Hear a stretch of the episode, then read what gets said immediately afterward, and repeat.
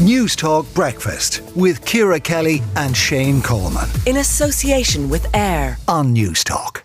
Now, Irish streaming spend has reached 1.3 billion euro. That's according to a new survey conducted by Pure Telecom. Uh, we're joined by the legendary Irish film director Jim Sheridan. Uh, Jim, when you hear figures like us spending 1.3 billion euro on streaming, do you think traditional TV is on the way out? No, it's been on the way over 10 years. It's reaching the extinction level. Like first to go was cable in the US, then RTE will go, BBC will go. I mean, they won't go so long as they're supported on life support by the government. And probably that needs to happen, uh, just as the government in Ireland supports Screen Ireland. But I, I don't know what would the entire license fee amount to for RTE yeah, the, the, license fee revenue is about um, about two hundred million euros uh, a, a, year. That's yeah. in, in, a yeah, typical yeah. year. So we're talking six times the spend at the moment on streaming, over six times. Yeah.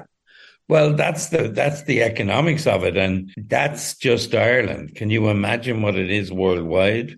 So, you know, the Netflixes and the Amazons, and it's just, there's no way to compete with that. Can I put the counter argument to you first, and then we can, we can yeah. talk, we can talk about the implications of all of this. Like, I, I looked at the latest TAM uh, viewership uh, figures, the, the most recent one, the most recent one I could find, adults spend 159 minutes a day watching terrestrial TV versus 21 minutes a day watching, you know, video on demand, the Amazons, the Netflix, the Disneys, and so on.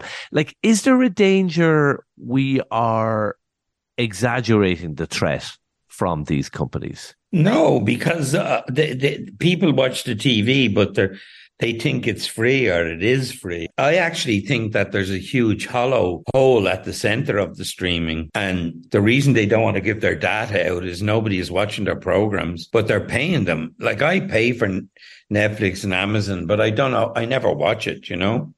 the kids watch it, you know? So, in terms of Irish TV programs, Irish drama, for example, do you think this would be the death knell. I, I like I'm thinking of off the top of my head my favorite Irish drama of the last twenty years, Pure Mule TV drama.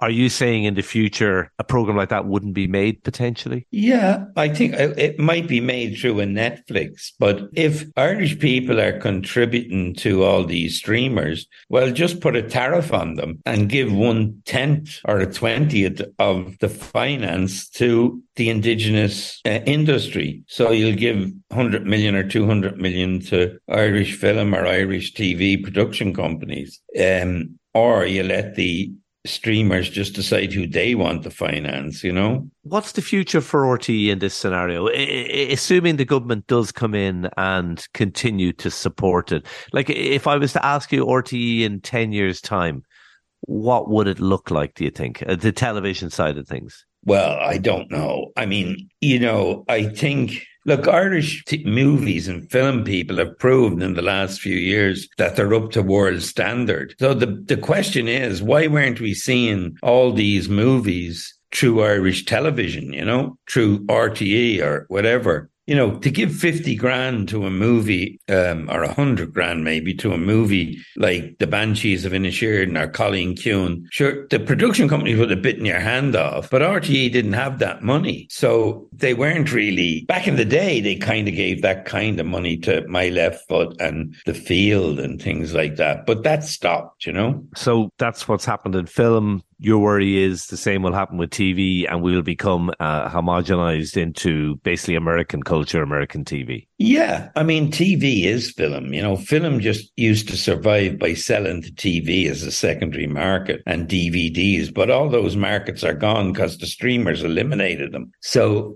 what was a good industry, which was the cinema industry, was destroyed by the streamers with no real business model up to how to survive. The streamers are not going to survive in their present form because it doesn't make sense. You know, I mean, when you hear that money, yeah, that makes sense that they're getting it in, but they're spending billions and they'll have to stop doing that because they won't have the money to do it.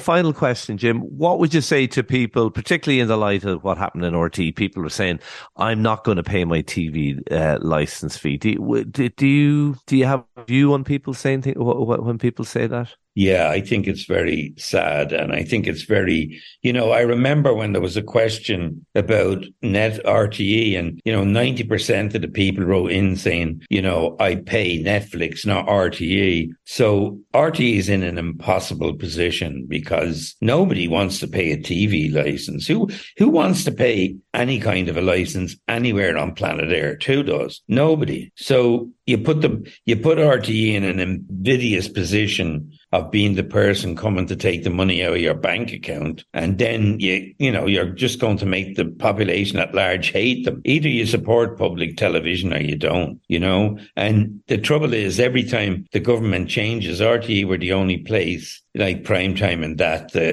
to criticize them. So all the governments hated them. Every party hated them. So, you know, it just became really difficult, you know?